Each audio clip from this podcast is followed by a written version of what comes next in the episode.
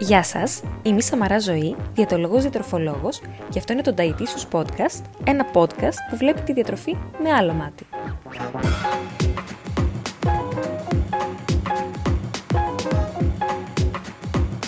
Στόχος μου είναι μέσα από κάθε επεισόδιο του Dietitious Podcast να ταυτιστείτε, να διαφωνήσετε, να προβληματιστείτε και να εμπλουτίσετε τις γνώσεις σας για τη διατροφή.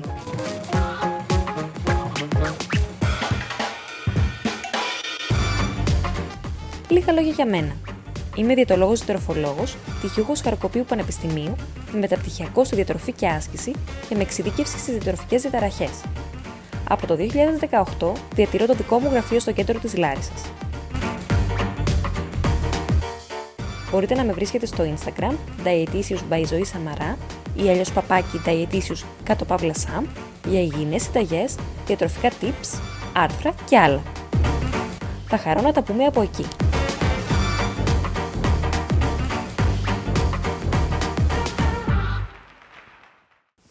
Γεια σας. Γεια χαρά. Θέμα του σημερινού podcast. Κάτσε, περίμενε, περίμενε. Ναι. Πες μια κουβέντα. Είσαι καλά; Πώς περνάς; Είσαι σε καραντίνα; Δεν είσαι; Κατευθείαν θέμα του σημερινού podcast. Ναι. Οκ. Ε, σήμερα, όπως βλέπετε, έχουμε και το Βάγιο μαζί μας, γιατί μας τον πολύ ζητήσατε. Θα το έλεγα στην πορεία, βέβαια, αλλά με διέκοψε. Ε, το πρώτο το podcast που λέτε, που είχε το Βάγιο, είχε απίστευτη μεγάλη απήχηση, απίστευτα μεγάλη βασικά απήχηση. Ε, τον, σας άρεσε πάρα πολύ έτσι, η αλληλεπίδρασή μας ίσως, Ναι. ότι έκανε στοχευμένες ερωτήσεις, δηλαδή Ναι, το έχω- το έχω μου αυτό. είπατε πολύ ότι έκανε ερωτήσεις που θέλετε εσείς να μου κάνετε. Οπότε εντάξει, θα τον έχω συχνά, Δεν πειράζει. Τώρα κοκκινίζω. Πάμε παρακάτω. ωραία. Ε, για Ε, πες μας πώς περνάς τώρα σε αυτή τη φάση πάλι την... α, Καταρχάς, Που ξεκινάει. και για να το συνδέσουμε έξυπνα και με το θέμα του σημερινού podcast, ε, είμαστε σε καραντίνα. Είμαστε σε καραντίνα, πάλι. Είμαστε σε τηλεργασία. Μμμ. Εσύ βέβαια είσαι σε τηλεργασία από πιο πριν. Εντάξει, ό- όλη η Ελλάδα όμως νομίζω τώρα Ναι, είναι ναι. σε ρυθμούς τηλεργασίας και καραντίνας. Ε, οπότε περνάμε το μεγαλύτερο διάστημα της μέρας κλεισμένοι στο σπίτι. Πώς τη βιώνεις την τηλεργασία, για πες μας; Καλά. Εντάξει, γενικά είναι θέμα πώς θα... Πώς θα προσαρμοστείς στην καινούργια πραγματικότητα, αλλά επειδή είχαμε δουλέψει απομακρυσμένα και στην προηγούμενη καραντίνα, Εσύ βασικά δουλεύεις πιο πολύ. Όταν Ναι. δουλεύεις απομακρυσμένα, δουλεύεις πιο πολλές Καλά, ναι, ώρες. εντάξει, φαντάζομαι περισσότερος κόσμος γιατί δεν, δεν τα κλείνει και φεύγει και πάει σπίτι του. Είναι ήδη σπίτι του. Αυτή Οπότε... είναι η παγίδα, οπότε εκεί μπορεί να δουλεύεις πολύ περισσότερο, ναι, όντως. Αλλά τρώω πολύ. Τρως πολύ; Τρώω πολύ. Πριν την καραντίνα έτρωγες πολύ; Όχι τόσο. Α. Τώρα τρώω πολύ. Και κάτι πρέπει να γίνει. Και το κακό είναι ότι σταμάτησα και η αθλητική σου δραστηριότητα βασική που ήταν το μπάσκετ. Ναι, ε, ακριβώς, σε σταμάτησε, ακριβώς. Οπότε, ναι. Και μ, ερχόμαστε τώρα στο, Διατάφτα. στο διατάφτα, ναι. Που είναι το θέμα του σημερινού podcast. Μπράβο. Επειδή χθες έκανα και ένα QA στο Instagram και δέχτηκα πάρα πολλές ερωτήσεις για το πώς θα διαχειριστείτε όλη αυτή τη νέα κατάσταση με την καραντίνα και τη διατροφή, αποφάσισα να είναι και το θέμα του σημερινού podcast. Θα πούμε έτσι κάποια tricks. Είχα κάνει και στην προηγούμενη καραντίνα ένα live με το Art Cafe στη Λάρισα για την διατροφή κατά τη διάρκεια της καραντίνας. Αλλά νομίζω αυτό το live δεν υπάρχει κάπου, γιατί τότε δεν μπορούσαμε να το αποθηκεύσουμε. Ε, οπότε θα πούμε και τώρα κάποια πράγματα. Αρχικά, να ξεκινήσουμε και να πούμε λίγο ότι ο κορονοϊός Ναι. υπάρχει, έτσι.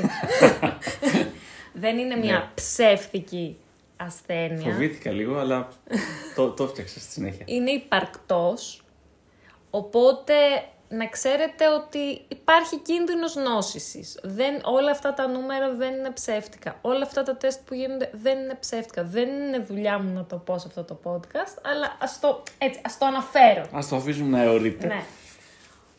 Λοιπόν, οι διαιτολόγοι τώρα ως αμ, ε, επαγγελματίες υγείας παίζουμε πάρα πολύ σημαντικό ρόλο και στο θέμα του κορονοϊού γιατί φαίνεται ότι η διατροφή, η σωστή διατροφή σχετίζεται και με χαμηλότερη πιθανότητα νόσησης, αλλά και με καλύτερη έκβαση της νόσου αν κάποιος Δηλαδή, αν κάποιος έχει θωρακίσει καλά τον οργανισμό, το νοσοποιητικό του, έχει χαμηλότερες πιθανότητες φυσικά να νοσήσει, αλλά και αν νοσήσει, αν κάποιος έχει θωρακίσει καλά τον οργανισμό του, έχει και λιγότερες πιθανότητες να, έχει, ε, να νοσήσει βαριά ή να ε, νοσηλευτεί, ας πούμε, στη ΜΕΘ. Εντάξει, επειδή προτρέχεις όμως δεν προλαβαίνουμε να κάνουμε ερωτήσεις. Ε, ε, κάνε. Να ρωτήσω. Ναι, άντε. Υπάρχει ε, σωστή διατροφή ώστε να μπορέσουμε να θωρακίσουμε τον ε, οργανισμό μας όπως λες και εσύ ενάντια στον κορονοϊό Ναι. και σε παρόμοιες αρρώστιες. Ναι. Ε, βασικά, ό,τι ισχύει για την θωράκιση του νοσοποιητικού μας για τον κορονοϊό, ισχύει και για τη θωράκιση του οργανισμού μας για οποιαδήποτε άλλη νόσο. Για όπως τη ας πούμε γρίπη, και ας για, πούμε. την, α, για τον ιό της γρήπης. Α, Οπότε αυτό καλό θα είναι να το ακολουθούμε ανεξάρτητα από τώρα που ε, υπάρχει ο κορονοϊός. Α, άρα τι, τι μπορούμε να τρώμε; Πρέπει σε πρώτη φάση να πω λίγο για το υγιές βάρος. Το πρώτο και σημαντικό είναι ότι πρέπει να διατηρούμε και να προσπαθούμε να διατηρούμε ένα υγιές σωματικό βάρος. Δηλαδή, επειδή δεν είναι εύκολο όλοι να το υπολογίζουμε ποιο είναι το υγιές μας βάρος, ένας πολύ απλός τρόπος είναι με το δείκτη μάζας σώματος. Ο δείκτης μάζας σώματος είναι το πηλίκο του βάρους μας προς το ύψος μας σ- στο τετράγωνο. Αν αυτό τώρα το πηλίκο βγαίνει πάνω από 25 θεωρούμαστε υπέρβαροι. Αν βγει πάνω από το 30 θεωρούμαστε παχύσαρκοι. Αν είναι ανάμεσα από το 18,5 και το 25 είμαστε φυσιολογικού Αυτό είναι βάρους. το διαβόητο BMI, Το έτσι. BMI. Αν είναι κάτω από 18,5 είμαστε ελλειποβαρείς. Οπότε οτιδήποτε ας πούμε φεύγει, τώρα σας το λέω έτσι πολύ, πολύ, πώς το λένε, μπακαλίστικα εγώ θα το πω. Ε, ό,τι φεύγει από 18,5 και, ε, μέχρι 25 δεν θεωρείται φυσιολογικό. Βέβαια, εγώ δεν είμαι τόσο υπέρ του φυσιολογικού, μη φυσιολογικού βάρους ε, τέτοιους όρους να χρησιμοποιούμε, αλλά αυτό είναι θέμα διαφορετικού podcast. Θα το κάνουμε και στη συνέχεια, γιατί μπορεί το βάρος σας να εξαρτάται και από το λίπος σας φυσικά. Δηλαδή, ένα άτομο, τώρα αυτό θα σας το πω λίγο εντάχει, ένα άτομο μπορεί να είναι με δίκτυ μάζας ζώματο πάνω από 25, αλλά να έχει πάρα πολύ ε, μεγάλη μυϊκή μάζα, οπότε να είναι και φυσιολογικού βάρους. Αλλά έτσι λίγο εύκολα μπορούμε να το υπολογίσουμε το δίκτυο μάζα σώματος. Άρα, φαίνεται ότι άτομα τα οποία είναι υπέρβαρα ή παχύσαρκα έχουν μεγαλύτερες πιθανότητες να εισαχθούν σε ΜΕΘ, σε μονάδα εντατικής θεραπείας όταν νοσήσουν από κορονοϊό. Δεν φαίνεται απαραίτητο ότι νοσούν πιο εύκολα, αλλά ότι έχουν περισσότερες επιπλοκές στην νόσο. Γιατί τι γίνεται, ένα άτομο υπέρβαρο ή παχύσαρκο είναι πάρα πολύ πιθανό να έχει ε, κάποιους α, καρδιομεταβολικούς κινδύνους. Δηλαδή, να έχει υψηλό, υψηλή γλυκόζη υψη, ή αλλιώς ζάχαρο, υψηλή χολυστερόλη, υψηλό τριγλικερίδια, υπέρταση. Όλοι αυτοί οι παράγοντες είναι και παράγοντες οι οποίοι σχετίζονται με επιπλοκές κορονοϊού. Είναι δηλαδή τα συνοδά νοσήματα που λέμε ότι μπορεί να... Πώς το λένε; Αυτό που λένε Έχω ότι... εγώ να το πω. Ναι, μωρέ, αυτό που λένε ότι άμα πότε κάποιος έχει μεγαλύτερες επιπλοκές από κορονοϊό. Όταν έχει Είναι υποκείμενο ευπαθής, νόσημο. ναι, όταν είναι ευπαθής Μπράβο. ομάδα. Οπότε θα μπορούσαμε να πούμε ότι είναι υπέρβαροι παχύσαρκοι και κυρίως οι παχύσαρκοι είναι, ανήκουν σε ευπαθείς ομάδες. Άρα να ξεκαθαρίσουμε αυτό. Ότι πρώτο και κύριο είναι ότι πρέπει κάποιος να διατηρεί ένα υγιές σωματικό βάρος. Οκ. Και μετά πάμε σε όλα τα υπόλοιπα που είναι α, το ότι πρέπει να έχουμε μία συνολικά ισορροπημένη διατροφή. Δεν θέλω να επικεντρώνεστε σε συγκεκριμένα θρεπτικά συστατικά. Αυτό που πρέπει να προσέχετε είναι να έχετε μία καθόλου ισορροπημένη διατροφή. Δηλαδή, τι σημαίνει ισορροπημένη διατροφή; Κάθε μέρα φρούτα και λαχανικά. Πέντε μερίδες φρούτων και λαχανικών την ημέρα. Ολική άλυση δημητριακά, όχι λευκά. Επίσης, προσπαθούμε δύο φορές την εβδομάδα ψάρι θαλασσινά για καλά λιπαρά οξέα. Προσπαθούμε να έχουμε καθημερινά στη διατροφή μας ελαιόλαδο, γιατί έχει μονοκόρεστα λιπαρά οξέα. Επίσης, ξηρούς καρπούς, ανάλυτους άπτους κατά προτίμηση, γιατί και αυτοί έχουν καλά λιπαρά οξέα, ακόρεστα δηλαδή λιπαρά οξέα. Προσπαθούμε κόκκινο κρέας το πολύ μία φορά την εβδομάδα, καθόλου επεξεργασμένο κόκκινο κρέας, δηλαδή αλλαντικά, γιατί φαίνεται ότι σχετίζονται με καρκίνο παχαίου εσωτερικού πέραν όλων των άλλων, λόγω της επεξεργασίας τους. Ε, προσπαθούμε έτσι δύο φορές την εβδομάδα το πολύ να έχουμε λευκό κρέας Τις υπόλοιπες όσπρια, λαδερά φαγητά, ε, ολικής άλεσης δημητριακά, αυτά βασικά. Αυτά είναι. Τώρα υπάρχουν ε, συστατικά, τώρα να πούμε ποια συστατικά βοηθούν στο να θωρακίσουμε τον οργανισμό μας. Είναι ο ψευδάργυρος, που υπάρχει στα οστρακοειδή, στα θαλασσινά, στο μοσχάρι, στους ξηρούς καρπούς, στα φασόλια. Το σελήνιο, που υπάρχει ε, στα θαλασσινά κατά κύριο λόγο. Είναι η βιταμίνη C, η πολύ γνωστή βιταμίνη C που υπάρχει στο πορτοκάλι, στα, ε, γενικότερα στα εσπεριδοειδή, ε, στο ακτινίδιο, μπρόκολο, πιπεριές, η βιταμίνη Ε που υπάρχει στο ελαιόλαδο, στο αβοκάντο, στους ξηρούς καρπούς. Η D, η D πλέον, την ξέρεις τη βιταμίνη D, έτσι; Έχει με τον ήλιο. Ναι. Έχεις έλλειψη; Ναι. Ήμουν σίγουρη.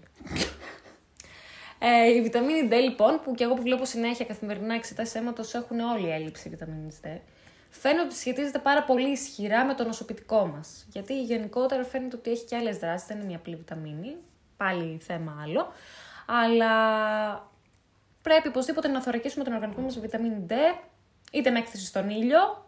Ναι, αλλά σκέψου τώρα ότι είμαστε σε Ναι, καραντίνα, δεν ας είναι, πούμε. ναι, ναι. Βασικά όσοι έχουν έλλειψη να πάρουν συμπλήρωμα. Αυτό είναι το Συμπλήρωμα. βασικό. Μετά πηγές διατροφικές βιταμίνη D είναι τα αυγά, είναι τα λιπαρά ψάρια. Αυτό ήθελα να σου ρωτήσω. Αν Ναι. συγγνώμη, πες Ναι, ολοκλήρωση ναι, θα ναι, σου ναι, πω. ναι, αυτό. Ήθελα να σε ρωτήσω ότι επειδή είναι μια ειδική περίσταση, μια Ναι. περίοδος που δεν την βιώνουμε πολύ συχνά τέλος πάντων και πολλοί από εμάς μπορεί να έχουν ε, πρόβλημα ή κόλλημα να βγαίνουν όσο βγαίνουν από το σπίτι, Ναι, μα να και- ασκηθούν ναι. ή κάθομαστε πολλές ώρες, παραδείγματος χάρη κτλ. Ε, ποια είναι τα είδη των συμπληρωμάτων που θεωρείς ότι Να όχι πάρει είναι κάποιος. αναγκαία, Ναι. αλλά θα μπορούσε να συσταθούν σε τέτοιες περιπτώσεις; Λοιπόν, συμπληρώματα διατροφής παίρνουμε μόνο αν είναι- έχουμε διαπιστωμένη έλλειψη. Α, οκ, Π.χ. δηλαδή δεν κατεβάζουμε με βιταμίνες μόνο Όχι, μας, ας πούμε. Δεν χρειάζεται. Αν έχουμε μια ισορροπημένη διατροφή, όχι, σε καμία περίπτωση. Πάρα πολύ συνήθεις διατροφικές ελλείψεις είναι στη βιταμίνη D και στο σίδηρο που βλέπω και στην B12. Αλλά βιταμίνη D, τι να σου πω, ένα 90% του πληθυσμού φαίνεται ότι έχει είτε ανεπάρκεια είτε έλλειψη. Οπότε, καλό θα ήταν να κάνουμε έτσι μία φορά το χρόνο τώρα που το θέτεις σε εξετάσεις αίματος για να βλέπουμε που έχουμε ελλείψεις. Αν ακολουθούμε μία γενικά ισορροπημένη διατροφή, είναι δύσκολο να έχουμε διατροφικές ελλείψεις. Απλά δεν ξέρω κατά πόσο ακολουθεί ο καθένας. Να πούμε εδώ τώρα για να μην μας κάνει κανένα μήνυση κάποιος ότι Ναι. αν ε, έχεις έλλειψη βιταμίνης D ή βιταμίνης C ή οποιοδήποτε Ναι. βιταμίνης, δεν σημαίνει ότι είσαι ευπαθής ομάδα. Όχι Α, καλά. οκ, ναι, αυτό να το υπογραμμίσουμε. όχι, μην όχι. τρέχει ο κόσμος στα φαρμακεία να αγοράσει συμπληρώματα. γιατί- Όχι, βέβαια. Ε, αυτά βασικά. Ε, και τα- μετά τα ω3 λιπαρά οξέα, ξέρεις που βρίσκονται; Στα ψάρια. Μπράβο. ε, βρίσκονται στα ψάρια, στους ξηρούς καρπούς. Εγώ από αυτά τα ψάρια τα σχετίζονται. παίρνω. γι' αυτό. Εσύ, ναι. Τέλος πάντων, τώρα α, δεν ξέρω αν καταλαβαίνετε από το ύφος του Βάγιο. Ο Βάγιος από αυτά τώρα που λέμε ε, δεν κάνει ούτε το 20%. Είναι αρχή απλά. Ακόμα θα μπω και εγώ στο ρυθμό μου. Δεν ε, αφορά στον κόσμο τώρα τι. Πώς δεν αφορά; Αφού τους Κάνω εγώ. εκπροσωπείς. Ε, ερώτηση. Ερώτηση. Τώρα παράπονο είναι αυτό. Περισσότερο φαντάζομαι ότι το έχουν και περισσότεροι. Θέλω να ξεχάσεις ότι είσαι διαιτολόγος Ναι. για τα επόμενα πέντε λεπτά. Και να σκεφτείς ότι είσαι άνθρωπος τέλος πάντων, κυρίως ο οποίος έχει και αυτός κάποιες Ναι. αδυναμίες στο φαγητό κτλ. Εννοείται. Θεωρώ ότι είναι 100% σίγουρο ότι θα τσιμπήσουμε. Ναι. Και ότι θα τσιμπάμε περισσότερο από ότι άμα ήμασταν σε ένα γραφείο 5 και 10 χιλιόμετρα μακριά από το σπίτι μας. Ναι. Αν πάρουμε σαν δεδομένο ότι δεν πρόκειται να σταματήσουμε να τσιμπάμε. Μμ. Μπορείς να μας πεις δύο-τρεις έξυπνες συμβουλές το τι μπορούμε να τσιμπάμε ώστε και να μην γίνουμε 450 κιλά και να διατηρήσουμε σε ένα καλό βαθμό την ε, διατροφή μας, τη σωστή διατροφή. Το τζιμπολόγημα είναι πάρα πολύ έτσι επικίνδυνο ας πούμε, σε αυτή τη φάση, γιατί έχουμε μια συνεχή πρόσβαση σε τροφη Τώρα, θα ξεκινήσουμε από το τι μπορούμε να τσιμπολογήσουμε και μετά θα πω πώς μπορούμε να διαχειριστούμε το τσιμπολόγημα. Ναι. Τι ας πούμε πιο με λιγότερες θερμίδες μπορούμε να τσιμπολογήσουμε. Τσιμπολόγημα τώρα θεωρούμε οτιδήποτε είναι εκτός των κυρίως γευμάτων μας.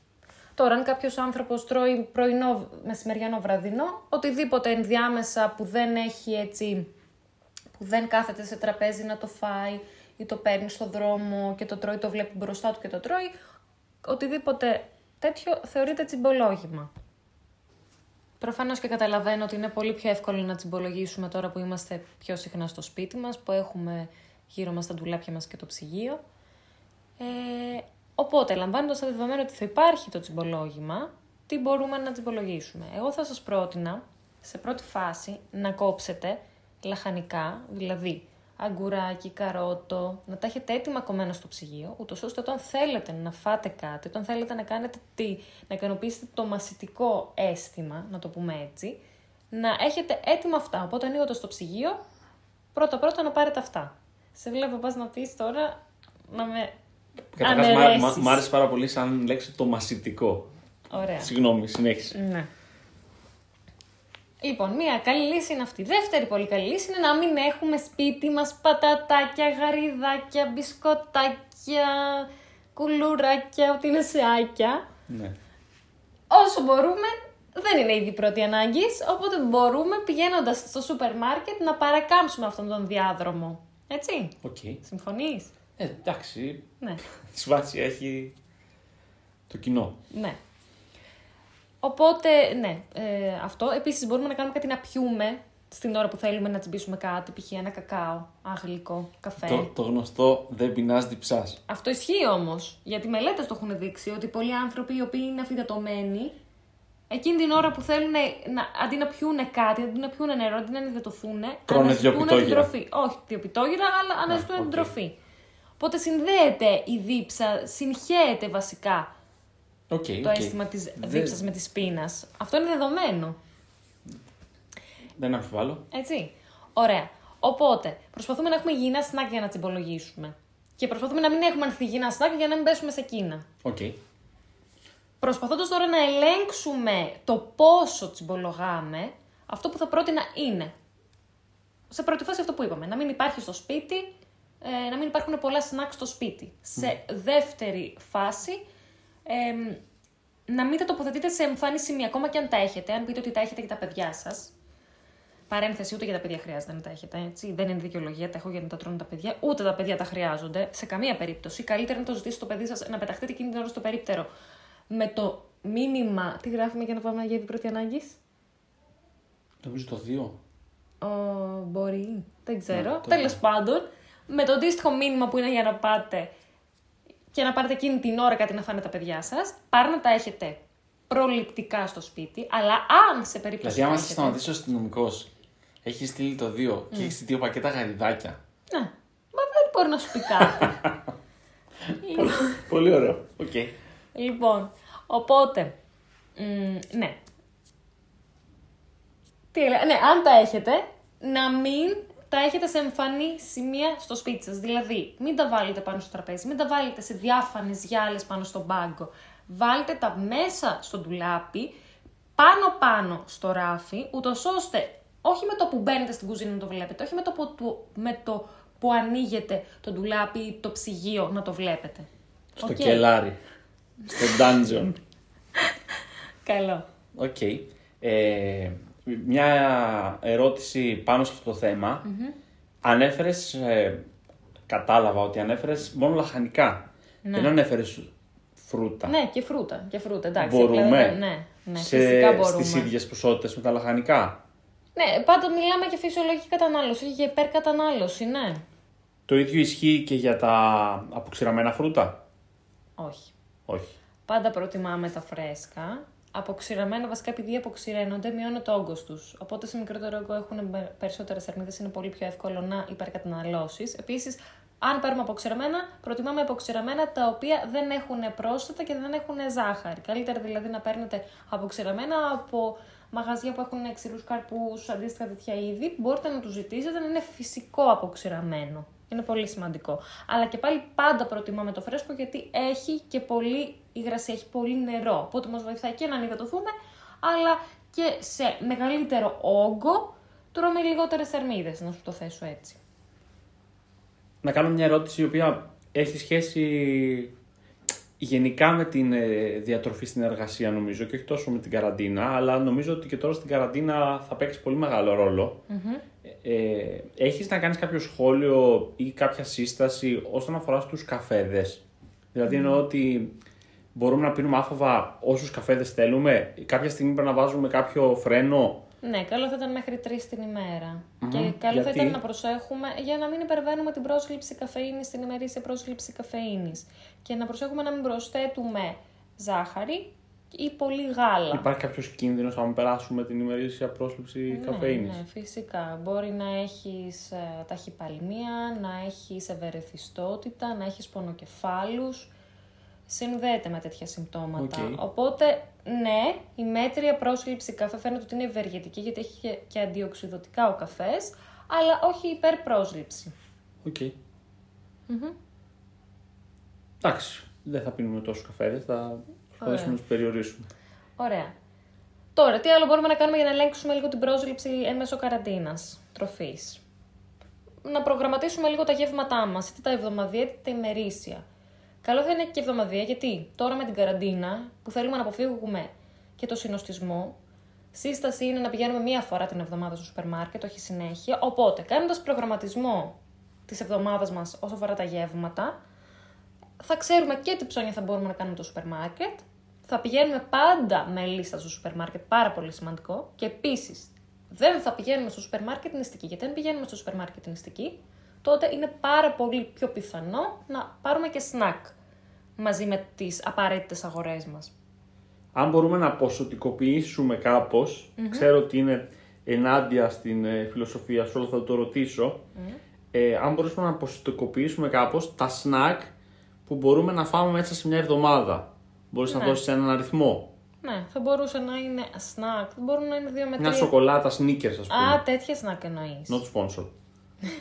Εννοείς τέτοια σνακ, δεν εννοείς σνακ όπως είναι φρούτα. Όχι, όχι, υγιεινά. εννοώ ότι θέλω, ας πούμε, μ, μου την έχει βαρέσει η κλεισούρα και θέλω να φάω μια σοκολάτα τύπου Snickers, όπως Κοίταξε, ένα σοκολατάκι, ας πούμε, θα μπορούσε και καθημερινά να το φας, αν μείνει στο είπα. Α, ένα. οκ.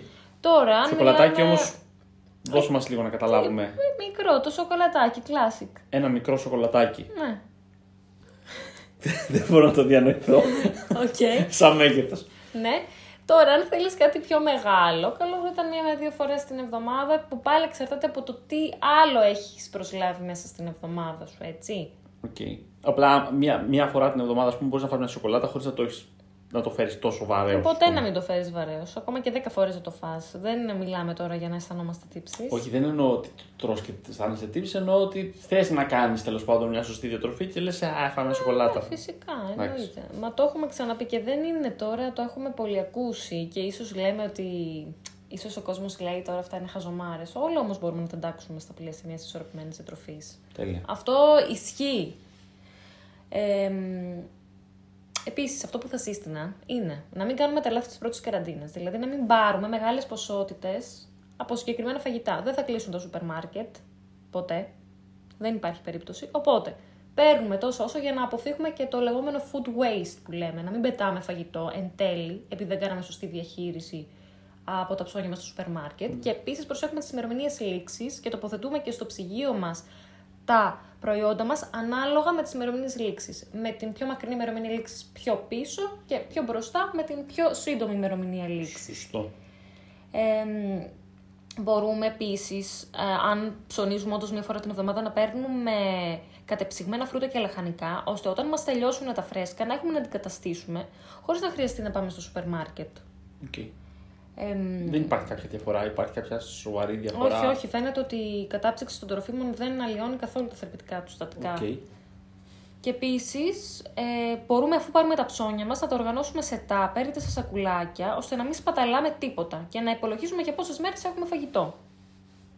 Επίσης, μπορούμε να πάρουμε κρέατα και θαλασσινά για να τα καταψυξουμε Τώρα, εδώ σας δίνω και κάποια tips για το πώς μπορείτε για το food waste που είπαμε, που είναι πάρα πολύ σημαντικό. Γιατί πολλοί κόσμος κατέληξε να πετάξει φαγητό στην προηγούμενη καραντίνα. Επίσης, αυτό που μου είπανε, ότι τα κρεοπολία έχουν, δεν, δεν έχουν κρέατα να δώσουν. Σο. Γίνεται, ναι, γίνεται πανικός. Επίσης, δεν θα κλείσουν τα κρεοπολία. Είναι, ε, πώς το λέει, κατάστημα με είδη πρώτης ανάγκης. Αποκλείεται. Μην πάτε και παίρνετε πάρα πολλά κρέατα. Γιατί μετά θα καταλήξετε να τα πετάξετε, όχι τίποτα άλλο. Μιας που θίγεις ένα πολύ ενδιαφέρον ζήτημα, ε, αν, ε, αν δεν έχεις να πεις κάτι άλλο πάνω στο Ε, συγκεκριμένο, έχω, αλλά συν- συνέχισε. θα ήθελα να σε ρωτήσω, ε, πάλι σε αυτό το πλαίσιο των λαθών της πρώτης καραντίνας, τι αποτελέσματα είδες εσύ από την πρώτη καραντίνα, σαν διατροφολόγος, δηλαδή, Στους διατόμενους μου. ακριβώς, εντάξει, όχι προφανώς με ονόματα και διευθύνσεις, Σίγουρα. αλλά σε ένα, σε ένα Γενικό σύνολο... πλαίσιο. Εγώ αυτό που παρατήρησα είναι ότι ο κόσμος στην πρώτη καραντίνα δυσκολεύτηκε όντως στην αρχή. Γιατί ήταν κάτι πάρα πολύ ξένο. Αλλά επειδή η πρώτη καραντίνα διέρχησε περίπου δύο μήνες, ήταν ένα πάρα πολύ μεγάλο χρονικό διάστημα, αυτό που, είδε- που είδα ήταν ότι α, μετά από μία με δύο εβδομάδες προσαρμόστηκε στα νέα δεδομένα. Οπότε δεν έκανε, ενώ στην αρχή φοβήθηκε ο κόσμος ότι θα τσιμπάει όλη την ημέρα επειδή είναι στο σπίτι, επειδή δεν θα βγαίνει έξω με τους φίλους, ότι θα διοχετεύσει εκεί το άγχος του, εν τέλει ήρθε μία ισορροπία. Είναι μηχανισμός, ας πούμε, πώς το λένε, Αντίδρασης. ομοιόστασης Ομοιόστασης. στις νέες συνθήκες, θα Wow. έλεγα. Επίσης, εγώ αυτό που παρατήρησα και από τους διατόμενού μου, επειδή στην πρώτη καραντίνα με κάνα, κάναμε διαδικτυακές συνεδρίες με τους περισσότερους, είδα ότι όντως είχε νόημα.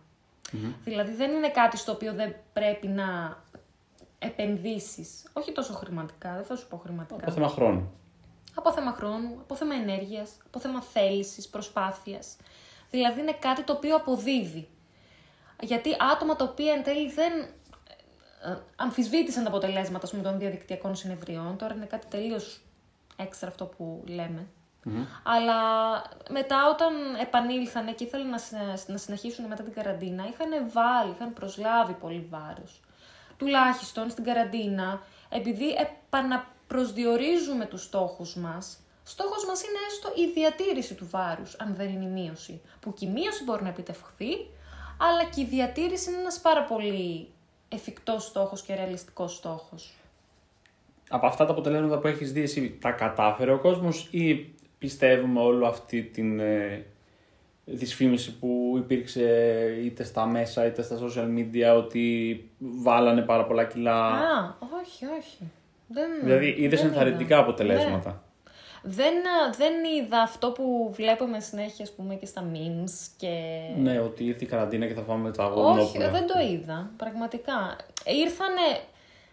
ε, Αυτό τώρα μπορώ να το συγκρίνω με άτομα τα οποία είχα δει πριν καλά, την ναι, καραντίνα προφανώς, και μετά. προφανώς. Ήρθανε πολλά νέα περιστατικά μετά την καραντίνα που μου είπαν ότι ναι, στην καραντίνα έβαλα κιλά.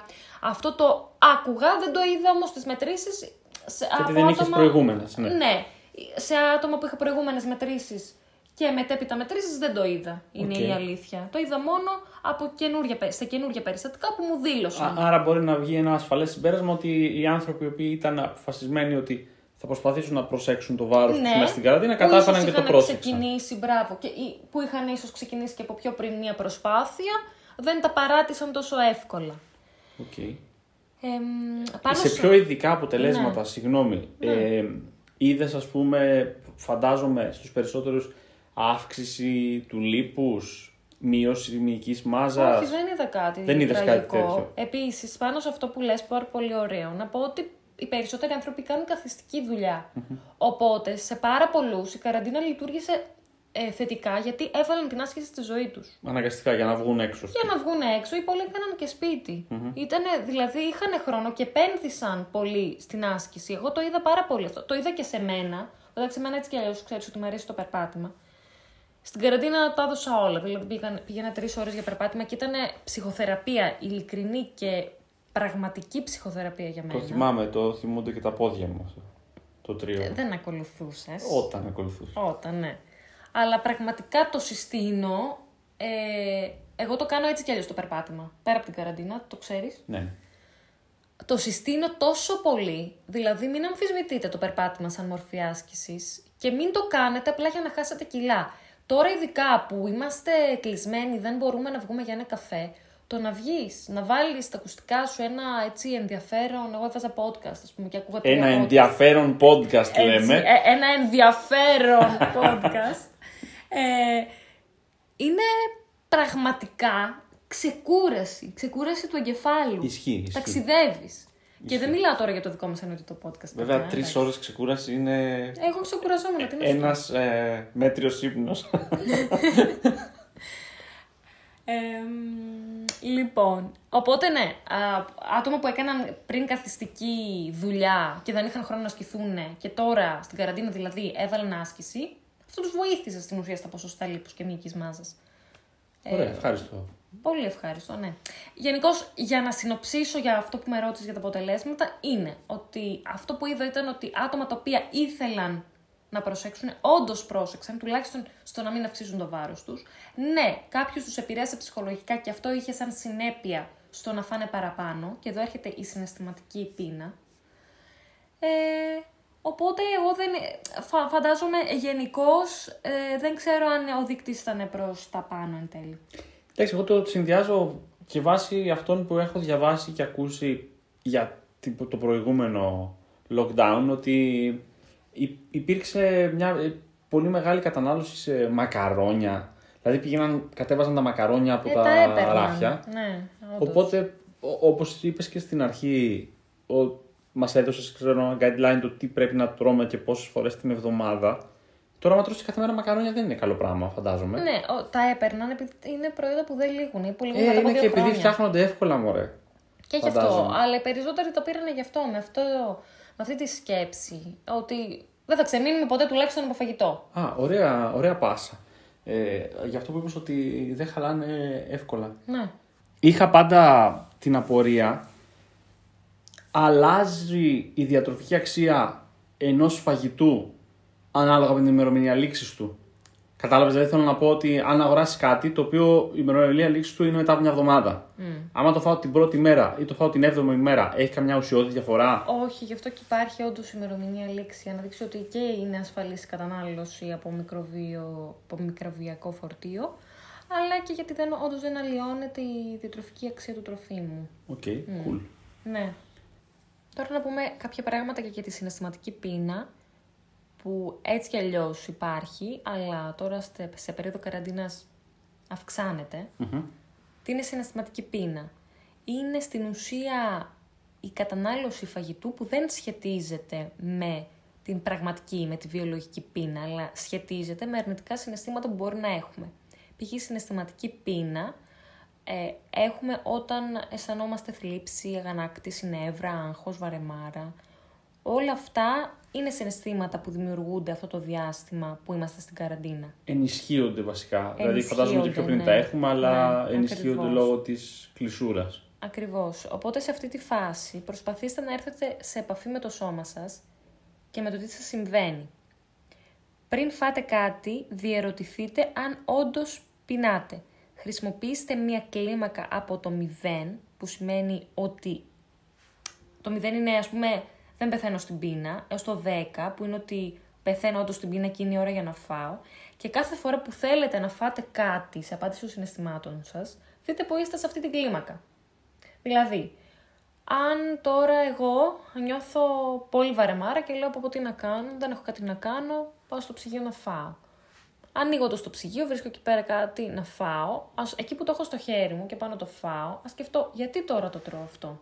Θα μου δώσει κάτι; Δηλαδή, ας πούμε αυτή τη στιγμή νιώθω βαρεμάρα. Θα μου καλύψει τη βαρεμάρα αυτό το φαγητό που θα φάω; Κατάλαβες; Οπότε, κάνοντας δεύτερη σκέψη στην ουσία, όταν θέλουμε να φάμε κάτι συναισθηματικά, αντιλαμβανόμαστε τι μας συμβαίνει και είναι μικρότερες οι πιθανότητες να το καταναλώσουμε. Δεν σου λέω ότι με τη μία θα πετύχει αυτό. Φορά με τη φορά, μπορεί και στη δέκατη φορά να βρεις λύση σε αυτό. Αλλά φορά με τη φορά εξασκείσαι. Φαντάζομαι βέβαια ότι έχει να κάνει και με το ότι πρέπει να τα αντιμετωπίσουμε την πραγματική αιτία της Ναι, ε, ναι. ανάγκης μας εκείνη και την ώρα. Δηλαδή, άμα βαριόμαστε, να κάνουμε κάτι να μην κάνουμε βαριόμαστε, κάτι- όχι να Ακριβώς, πάμε. Ακριβώς. Να, απλά το φαγητό είναι εύκολο πάντα στο να διοχετεύουμε το αρνητικό μας συνέστημα γιατί είναι πάντα εκεί. Μπορούμε να καταφύγουμε σε αυτό μόνοι μας. Δεν χρειαζόμαστε παρέα. Σωστό. Μας καλύπτει ένα κενό, γιατί εκείνη την ώρα έχουμε κάποιο ε, κενό στην ουσία που προ- προσπαθούμε να καλύψουμε και το καλύπτουμε μέσω του φαγητού. Εντάξει, βέβαια, μιλάμε τώρα και για ένα διάστημα στο οποίο και ανάγκη να μην έχεις, να φας εννοώ, θα σου γεννηθεί γιατί πρέπει πραγματικά ο κάθε Instagram user που σέβεται τον αυτό του να ανεβάζει και μια συνταγή τη μέρα. Εντάξει, τουλάχιστον, ε, τουλάχιστον αυτοί οι οποίοι ασχολούνται με τη γυμναστική, με τη, γυμναστική, συγγνώμη, με τη διατροφή, ε, κάθε μέρα κάτι μαγειρεύουν και το δείχνουν. Ναι. Και ερχόμαστε λίγο στο κομμάτι το οποίο είχαμε συζητήσει και στο, στο πρώτο podcast, ότι θα μας επηρεάσουν, μπορούμε να κάνουμε κάτι για να μην μας επηρεάσουν.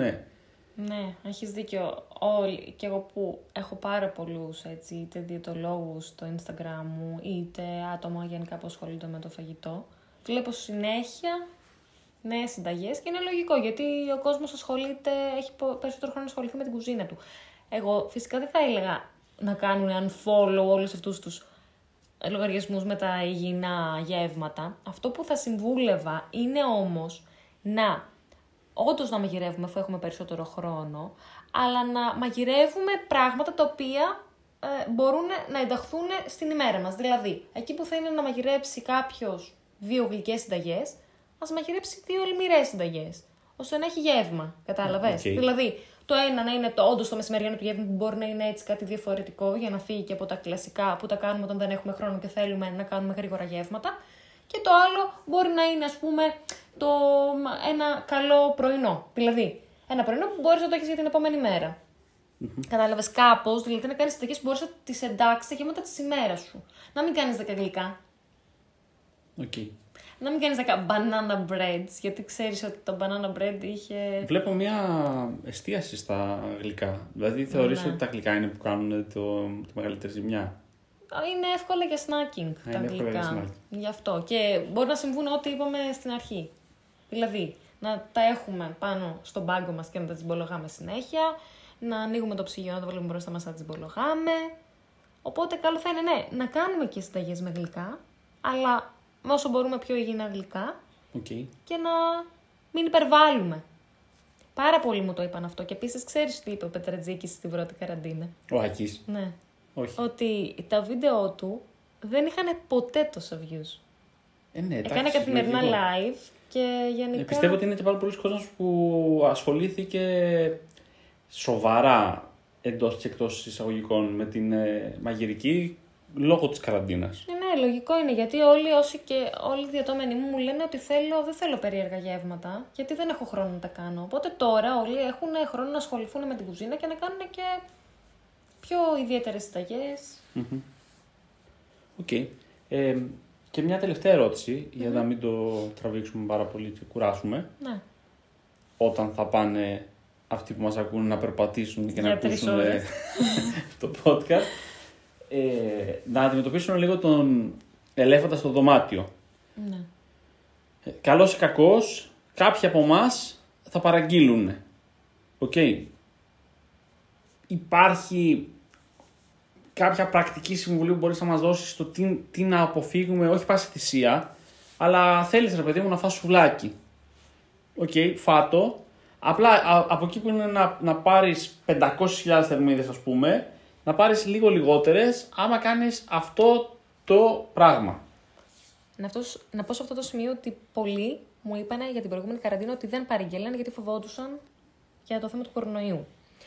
Πες για μας τους ατρόμητους παρόλα αυτά Ναι, που δεν ε, φοβόμαστε. εντάξει, φυσικά υπάρχουν και πάρα πολλοί πλέον που θα παραγγείλουν. Νομίζω βασικά σε αυτή την καραντίνα είναι πολύ διαφορετικά τα πράγματα σε σχέση με την προηγούμενη.